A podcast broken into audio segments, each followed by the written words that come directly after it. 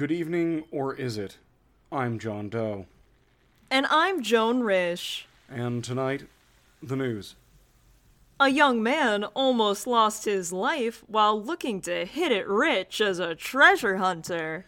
Norman Jones is a farmer but spends his free time exploring the lands around his property. Picking up on some gossip, Jones intended to explore a cave that was reportedly the former haunt of a band of robbers. Along with these rumors, Jones overheard stories that a large snake of unknown species was guarding this cave, but he was undeterred. After his work hours, Jones ventured to the location of the cave where he saw the snake basking in the sun. He grabbed a dead tree branch to use as a club and approached cautiously. Thinking he would be able to take the snake out quickly and humanely, if such a thing exists when ending the life of an animal, Jones struck the reptile with the improvised weapon. After the strike did not kill the animal, it began to fight back against Jones. The pair struggled against each other, and Jones claimed that an hour into their conflict, the snake managed to coil itself around his neck. He saved himself by stabbing the snake repeatedly with a pocket knife. While the reptile dropped from his neck, Jones believed that he had slain the creature. He walked from the mouth of the cave to a nearby farmstead, looking for aid in an endeavor to skin his fallen opponent. He found two farmhands that offered their help, but upon returning to the cave, all evidence of the snake was gone, aside from a trail of blood leading deeper in. Not wanting to risk further harm, Jones decided to leave. Jones has since posted ads in the local paper asking for assistance in rooting out and exterminating this animal. In his advertisements, he describes the snake as being 12 feet long and 3 feet in circumference with black scales and a yellow line which goes from the tip of its nose to the tip of its tail. The head was described as large and flat, and Jones said he is willing to offer a reward to anyone who is willing to help him get rid of this reptile. The battle of life and death is an ever present ebb and flow of the natural day. But for one gentleman, this fight became all too literal. Police were called to the apartment of one Anders Nelson this afternoon around 3 p.m. According to reports, Mr. Nelson was under the care of his 17 year old nephew, Lloyd Hewitt, while awaiting a room at a local mental institution. Uncle Anders was having some struggles, you know, mentally. He stole a clothing truck the other week, but the company dropped the charges after a psych eval. Said he was a few screws loose. The doctors didn't think he was a danger to anyone, but they asked me to look after him until they could get a room ready. Hewitt agreed to watch his uncle and moved into the apartment on Elm Avenue. Things were going smoothly until one afternoon when Hewitt made a quick trip to the store. He returned to find that his uncle was not in his bedroom. Hewitt was afraid his uncle may have gotten out onto the street so he ran to the mental institution to get some help. A doctor named James O'Day left with Hewitt to search for his uncle. Returning to the apartment, the pair found Mr. Nelson at the sink in the kitchen, shaving. His face had lather on it, but Hewitt noted marks on his uncle's neck which looked like deep cuts. I ran in to try and stop him. He turned on me with a knife in his hand. I stepped back and he well, I guess you can say he finished what he started. Dr. O'Day stepped forward and began to wrestle with Mr. Nelson while trying to get the knife away from him. Though the damage was already done, O'Day was attempting to save Mr. Nelson's life. Reports state that, while the pair struggled, Nelson moved to attempt to stab O'Day, but was stopped by a member of the emergency ambulance staff who struck Mr. Nelson on the back of the head. From there, Dr. O'Day tried to stop the bleeding by placing a towel around Mr. Nelson's neck. This effort was in vain, however, as Nelson continued to fight against the efforts to save his life. After being subdued, He expired on his way to the hospital and was pronounced dead. Mr. Hewitt says that, despite the outcome, he was thankful for the efforts made to assist his uncle. People who work in that field, they're braver than I am. I couldn't do what they do. We hope this event doesn't leave young Mr. Hewitt scarred for life. Indeed.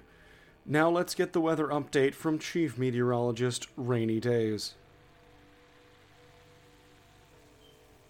Where is Rainy?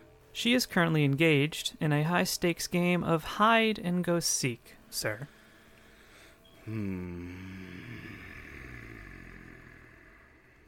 Weather with returning intern Heatwave Jones. Uh, ma'am? Don't you think Heatwave sounds a little like a superhero name? Well, it's the best that I could do. also, will anyone believe that someone named their child Heatwave? Oh, well, how about we just get on with it, shall we? Uh, yeah. As promised, we've been keeping our eyes on the fire tornado situation, and unfortunately, it has only gotten worse.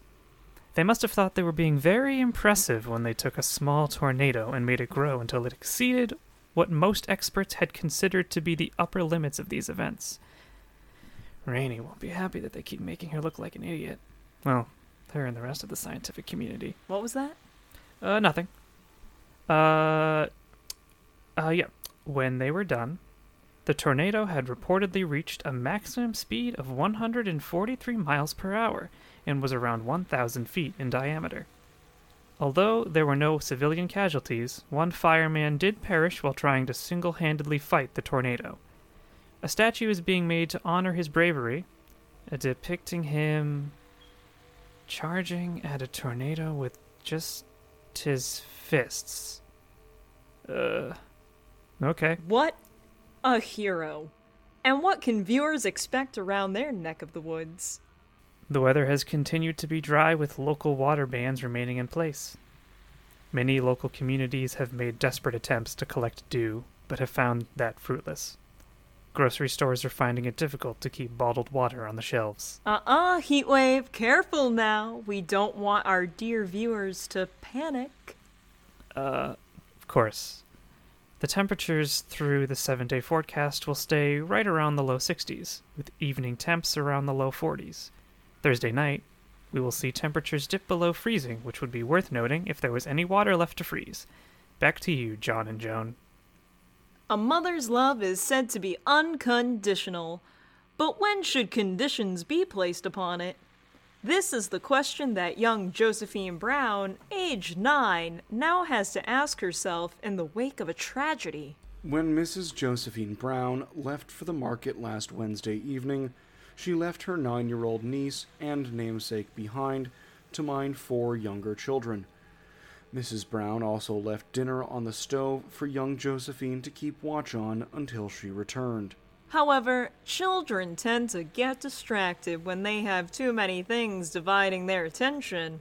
As young Josephine struggled to keep up with the demands of four crying babies and the distraction of a winking television set, dinner was all but forgotten.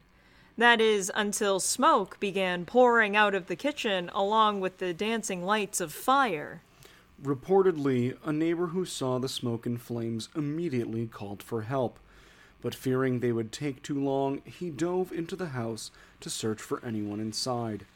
The neighbor emerged from the house as firefighters arrived. He was carrying the now deceased bodies of the four children, as well as the heavily burned body of young Josephine Brown. This heroic bystander's official report states that he found the girls and Josephine huddled by one of the living room windows. He believes that Josephine may have been trying to open a window, but simply lacked the strength to do so and was eventually knocked out due to smoke inhalation. The firefighters on the scene said this neighbor was lucky to have survived as well, given that fire tends to move through old buildings much quicker and could have easily caused a collapse. When she came to consciousness, the doctors say that her first question was after the children that had been in her care. Doctors informed young Miss Brown that her charges had all perished in the fire. According to them, Miss Brown became quiet and her expression turned blank. In the days leading up to her release, nurses reported that they would often hear young Josephine muttering the phrases, must mind the little ones until Auntie comes home, and don't forget that dinner is on the stove, quietly to herself. The doctors addressed the press upon the release of young Miss Brown, stating, We commend her for her motherly instincts, and, though we are concerned about her mental well being and would love to keep her, unfortunately, her insurance only covers physical damage. That's a cold and efficient business model. I don't see that causing problems down the line. oh, come on, Jonathan. You know I'm not wrong. We'll move on now to sports with Brett Simmons. Brett. Hey, wouldn't you know it, folks? They let me find my own story this week, and man, let me tell you, it is a doozy. Your previous doozies have left something to be desired in the professionalism department? Yeah, yeah, Joni, I hear you. But relax. Old Bretsky has got you covered. This week, the World Cup has been ramping up, and tensions between the fans and players are running high. There's no telling what they're gonna do next, as police have reported breakout riots, public intoxication, and car tipping. They describe this as disturbing the peace, but I call it a f- Fabulous. yeah, a fabulous time. Anyway, as I was saying, in the games themselves this week, we saw Italy face off against Uruguay. The match was a tight one. In the second half, as the Uruguayan and Italian center forwards jockeyed for positions, the Uruguayan just up and took a bite. I mean, a whole mother loving bite out of the Italian shoulder. It was amazing.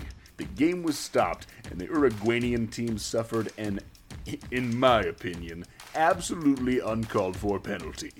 Their forward was benched for the rest of the game, and the organization suspended him for the next four months.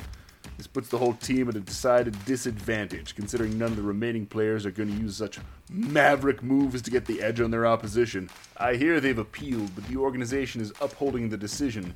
The b- Beloved arbitrators of the rules. yes?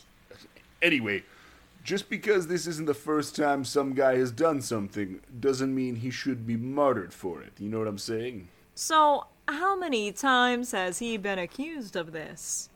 Like, I don't know, two, three times? What does it matter? Well, you know what they say three strikes and you're out. That's baseball, Joan. We're talking about soccer. That's all for sports. Back with us again in the studio is Johann Fitzpatrick. Johann, the floor is yours. Well, hello again, John. Joan. I hope you've been well. Quite well, thank you. Johan, do you have any suggestions for local attractions people could go visit this time of year? Oh, Joan, you know I do. If any members of your family have an artistic streak, I would recommend going to any of the numerous sculpture parks that are in the area. Sculpture parks? I didn't know there were any nearby. Well, that's the trick, Joan. Sometimes you'll just stumble upon one during a hike through the woods or up a mountain. But that's what makes it fun, you see? Nobody sees these sculptures go up, so nobody really knows who the artist is. But I prefer to think they've just always been there, waiting to be found. What a beautiful thought. A stroll among some sculptures sounds like a fun way to spend an afternoon. It becomes even more fun when you're trying to find sculptures you like, only to find that they've moved places, the pesky devils. You know how I love a good scavenger hunt, especially when it involves seemingly moving targets. Right you are, Joan. Some of these sculptures are marvelously crafted to look like one of today's youths, with their camera phone snapping a picture while their face contorts in a reaction to some unseen horror. If that doesn't strike your fancy, and how couldn't it, there's a wide variety of others. They range from abstract messes to jaw dropping masterpieces. Some look brand new, and others look like long forgotten altars to old gods who are just waiting to be reawakened, so their wrath may once again be unleashed on the earth. Either way, these sculpture parks have something for everyone. Bring the whole family. Fantastic. Thanks, Johan. As always, it was a delight. Oh, Joan, you do know how to butter me up. Thanks for having me. That is it from us tonight. For now, good night, and stay safe. We'd hate to lose a viewer.